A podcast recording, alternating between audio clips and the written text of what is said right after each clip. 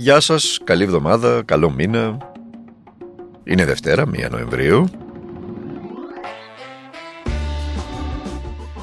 Μπήκαμε στο Νοέμβρη. Είμαι ο Δημήτρης Χατζηνικόλας και ακούτε το καθημερινό podcast του Τμήματος Πολιτικών Ειδήσεων του Document. Να ξεκινήσουμε με μια ευχή. Ο φετινός Νοέμβρης να είναι διαφορετικός από τον περσινό. Θυμάστε πέρυσι τι συνέβη, ειδικά στη Θεσσαλονίκη και στη Βόρεια Ελλάδα, με τον κορονοϊό. Ας ευχηθούμε λοιπόν, παρά τα όσα λένε οι επιστήμονες, τα όσα προβλέπουν, παρά την αλήθεια που συνοδεύει συνήθως τα νούμερα που ανακοινώνονται, να διαψευστούν όλοι. Πάμε για να προσαρμογή πάντως των ε, μέτρων για την πανδημία ενώπιση του χειμώνα. Αλλά εδώ που φτάσαμε, λίγα πράγματα μπορεί να κάνει αυτή η κυβέρνηση πλην του να ελπίζει και να εύχεται. Τα πράγματα έχουν ξεφύγει εντελώς στη χώρα, αν θέλετε να είμαστε ειλικρινείς, με τον εαυτό μας και να παραδεχτούμε την, ε, τη δύσκολη, πολύ δύσκολη αλήθεια. Συμπατριώτες μας πιστεύουν ότι στις ε, μονάδες εντατικής θεραπείας η πλειοψηφία όσων νοσηλεύονται είναι εμβολιασμένοι. Και δεν υπάρχει ουδής να τους πείσει περί του αντιθέτου, ούτε και η πραγματικότητα. Κάποιοι άλλοι πιστεύουν πως ό,τι και να κάνουν, ό,τι ήταν να κάνουμε ως χώρα και ως κυβέρνηση το κάναμε. Και από εδώ και στο εξής θα γυρίσουμε όλοι στην καθημερινότητά μας, ως να μην συμβαίνει τίποτα και όποιος πεθάνει, πέθανε. Κάποιοι άλλοι πιστεύουν μόνο στο χρήμα, υπουργοί υιοθετούν διχαστικό λόγο, επιστήμονες τραπεζώνονται από φαρμακευτικές και η πανδημία επανακάπτει μέσα στο γενικό μπάχαλο. Έτσι γίνεται πάντοτε. Γιατί συμβαίνει όλο αυτό, το ζωφερό λέω εγώ. Κλίμα, για πολλούς λόγους.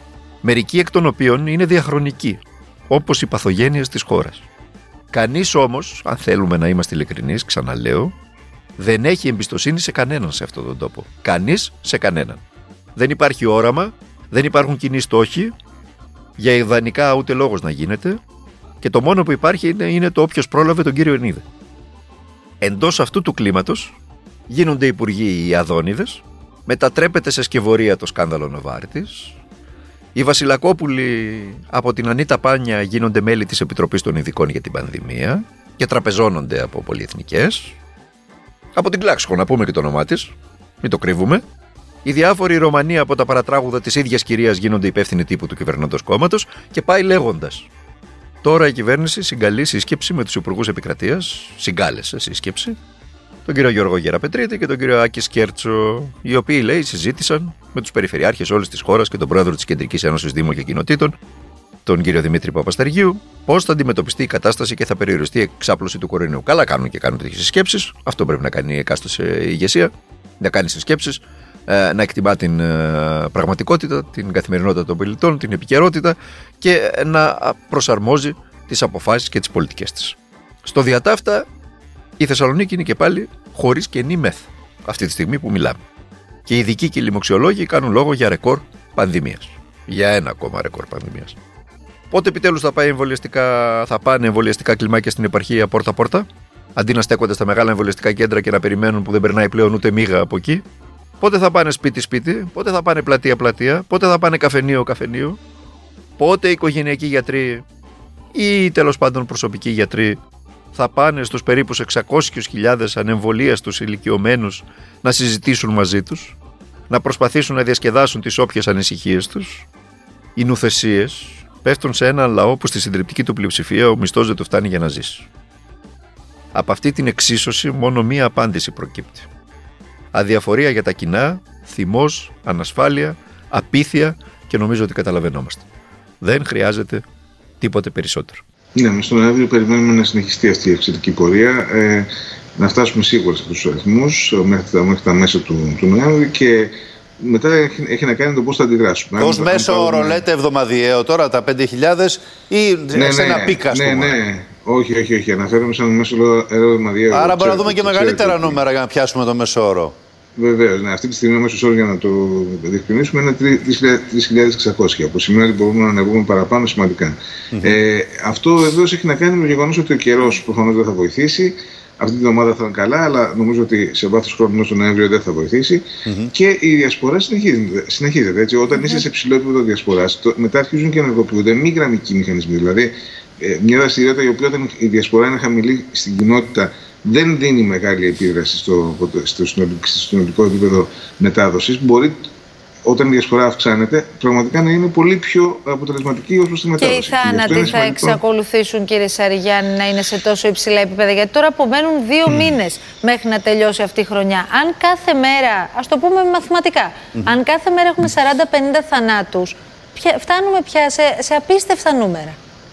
Ναι, φτάνουμε σε, σε υψηλούς αριθμούς. Δυστυχώς, ε, αν, αν δεν πάρουμε μέτρα αυτή τη στιγμή ε, σταματήματο της διασπορά, αναχέτησης της αύξησης της διασποράς, ε, η τάση των, του αριθμού των θανάτων θα είναι αυξητική. Αυτός που ακούσατε ήταν ο καθηγητής περιβαλλοντικής, ο κύριος Αριγιάννη, ο οποίος μια χαρά τα λέει ο άνθρωπος, αλλά εδώ που φτάσαμε, ποιος τον ακούει. Η κοινωνία έχει χωριστεί στα δύο και όπως γίνεται πάντοτε επικρατεί ο ακραίος διχαστικός λόγος και η λογική και τα επιχειρήματα υποχωρούν. Πάμε και στο θέμα του τραγικού συμβάντος στο πέραμα. Ο Υπουργός ε, Προπό, ο κ. Θεοδωρικάκος, αφού επισκέπτηκε από την πρώτη στιγμή τους επτά άνδρες της Δίας και συνεπώς πήρε θέση στο θέμα, πριν ολοκληρωθεί καν η έρευνα της αστυνομίας, αλλά και του αρμόδιου εισαγγελέα, τώρα ξύλωσε σύσσωμη την ηγεσία της άμεσης δράσης και ανακοίνωσε πέντε αλλαγές στην αστυνομία. Συνεπώς κάτι δεν πήγε καλά, κύριε Θεοδωρικάκο. Έτσι, για να συνονοούμαστε. Κάτι δεν πήγε καλά. Και αδίκως, λανθασμένας, σπεύσατε να πάρετε θέση. Ανάμεσα πάντως στις αλλαγές που ανακοίνωσε ο κ. Θεοδωρικάκος, ε, στην, ε, στην ελληνική αστυνομία είναι λέει και ο εξοπλισμός με κάμερες του συνόλου των αστυνομικών της ομάδας ΔΙΑ, της ΣΟΠΚΕ, των ΜΑΤ και των περιπολικών της ελληνικής αστυνομίας. Σε πρώτη ανάγνωση κάποιος θα πει θετικό μέτρο. Αλλά το ερώτημα εδώ, το πονηρό ερώτημα, είναι ποιος θα χειρίζεται το οπτικό υλικό που θα συλλέγουν οι κάμερες αυτές. Και πώς θα αποφύγουμε το αόρατο χέρι της μονταζιέρας, της γνωστής μονταζιέρας, μάλιστα από μια αστυνομία που ψεύδεται επισήμως στις ανακοινώσεις της. Θυμάστε, που έκανε λόγο για 7 τραυματίες αστυνομικούς στην επίσημη ανακοίνωση της ΕΛΑ και τελικά δεν ήταν κανένας τραυματίας. Πώς θα αποφύγουμε λοιπόν αυτόν τον, τον ψεύτη στην, στην, στην Ελλάδα ε, να πειράξει τη γνωστή μονταζιέρα και το οπτικό υλικό που θα συλλέγουν οι κάμερες; Μήπως κάποιοι θα κάνουν το γνωστό μοντάζ για να δικαιολογήσουν τα δικαιολόγητα και να αντιστρέψουν την πραγματικότητα, λέω τώρα, ρωτάω. Έτσι, μετά την, τις, τις αλλαγές που ανακοίνωσε ο κ. Στοδερικάκος και την κάμερα λέει που θα βάλει στα, σε κάθε άνδρα της ελληνικής αστυνομίας και στα περιπολικά. Μήπως θα πρέπει να το υλικό αυτό που θα συλλέγεται να πηγαίνει απευθείας σε μια ανεξάρτητη επιτροπή έξω από την αστυνομία και να χειρίζεται εκείνη το υλικό αυτό; Θα μου πείτε τώρα, ισχύει ότι σας είπα και πιο πριν. Κανείς δεν πιστεύει κανένας σε αυτή τη χώρα και κανείς δεν πιστεύει ότι μπορεί να λειτουργήσει κάτι ε, εποφελία του, των απλών ε, άνθρωπων και των πιο αδύναμων εξ αυτών. Να σχολιάσουμε και στο τέλος την πτώση της κυβέρνησης Ζάεφ, τη χθεσινή, τα χθεσινά συμβάντα στην, στη Βόρεια Μακεδονία, όπου διεξήχθησαν δημοτικές περιφερειακές εκλογές. Η ήττα του κ. Ζάεφ ήταν συντριπτική. Ε, αλλά να ξέρετε κάτι, ότι αυτό σε καμία σε περίπτωση δεν σημαίνει ότι στις βουλευτικές εκλογές που θα γίνουν, όποτε γίνουν αυτές, ότι προεξοφλείται η ήττα του κόμματος του κ. Ζάιφ. Όχι. Και η νίκη του εθνικιστικού Βεμερό. Όχι, δεν, δεν ισχύει αυτό. Έτσι, κρατήστε εδώ μικρό καλάθι. Ε, στη γειτονική χώρα, πολλοί είναι εκείνοι που μιλούν για χρηματοδότηση του Βεμερό, του εθνικιστικού Βεμερό, το οποίο νίκησε στις δημοτικές εκλογές. Ε, και μάλιστα μεταξύ των πολλών είναι και πηγές κοντά στον Ζόραν Ζάιφ για χρηματοδότησή του από τη Ρωσία.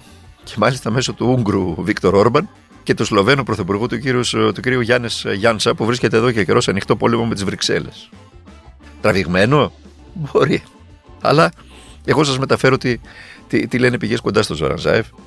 Κρατήστε το κι αυτό ως εξίσωση, μία από τις εξισώσεις και θα δούμε το τελικό αποτέλεσμα. Μπορεί να είναι και ο θυμός του κυρίου Ζάεφ για την ε, στάση της Ευρωπαϊκής Ένωσης. Πραγματικά η στάση της Ευρωπαϊκής Ένωσης στο συγκεκριμένο θέμα είναι ε, απαράδεκτη. Η περικεφαλαία πάντως τόσο στην Ελλάδα όσο και στην Βόρεια Μακεδονία νίκησαν. Τουλάχιστον σε αυτή την ε, φάση. Και στην Ελλάδα και στην ε, Βόρεια Μακεδονία. Ε, την ε, συμφωνία των Πρεσπών, τη συμφωνία δηλαδή δύο γειτονικών λαών, να λύσουν τις όποιες διαφορές τους, να αφήσουν πίσω τους αυτές τις εθνικιστικές κορώνες και αυτό το, τη διαμάχη για περικεφαλές και αρχαία αγάλματα και για ονόματα και να προσπαθήσουν να βρουν μια κοινή συνισταμένη, εποφελία και των δύο, και να ενταχθεί η μικρή αυτή χώρα στην ε, ευρωπαϊκή κοινότητα, ώστε να πάψουν οι έξωθεν παρεμβάσεις, είτε αυτές που έρχονται από την ε, Τουρκία, είτε από την ε, Μόσχα, είτε από οπουδήποτε αλλού, ούτε από την Αμερική, και να έχουμε κοινά συμφέροντα και να βαθίσουμε μαζί επιτέλους σε αυτόν τον τόπο, στα Βαλκάνια, χωρίς μίση και πάθη, υποχώρησαν. Διότι κέρδισαν υπερκεφαλές. Η Μόσχα σε καμία περίπτωση δεν θέλει να, περάσει, να περάσουν τα Δυτικά Βαλκάνια στην Ευρωπαϊκή Ένωση. Και γενικώς η περιοχή των Βαλκανίων να περάσει στην Ευρωπαϊκή Ένωση. Τώρα, γιατί η Νέα Δημοκρατία στο εσωτερικό έχει τη στάση που έχει, είναι και αυτό στα άκρος ελληνικά και βαλκανικά ε, και ανεξήγητα. Ε, εξάλλου η ελληνική δεξιά πάντοτε είχε τέτοια, τέτοιου είδους κολλήματα και το ελληνικό κράτος τα έχει πληρώσει αυτά πολλάκις ε, ειδικά τον προηγούμενο αιώνα. Αυτά. Είναι Δευτέρα είπαμε. Είναι πρώτη του μηνός, πρώτη του Νοέμβρη. Εδώ θα είμαστε εμείς στο καθημερινό podcast του Τμήματος Πολιτικών Ειδήσεων του Ντοκουμέντου. Να σχολιάζουμε κάθε μέρα αυτά τα λίγα λεπτά ε, στο podcast των πολιτικών ειδήσεων του, του Τμήματος Πολιτικών Ειδήσεων του Ντοκουμέντου τα, τα θέματα της επικαιρότητας. Μέχρι αύριο λοιπόν να περνάτε, να είστε καλά, να προσέχετε τον εαυτό σας, να προσέχετε τους οικείους σας και τους ανθρώπους που αγαπάτε και να γνωρίζετε κάτι πάρα πολύ απλό που το λέμε συνεχώς και θα το λέμε συνεχώς. Τίποτα στη ζωή δεν μπορούμε να πετύχουμε αν δεν αγωνιστούμε γι' αυτό.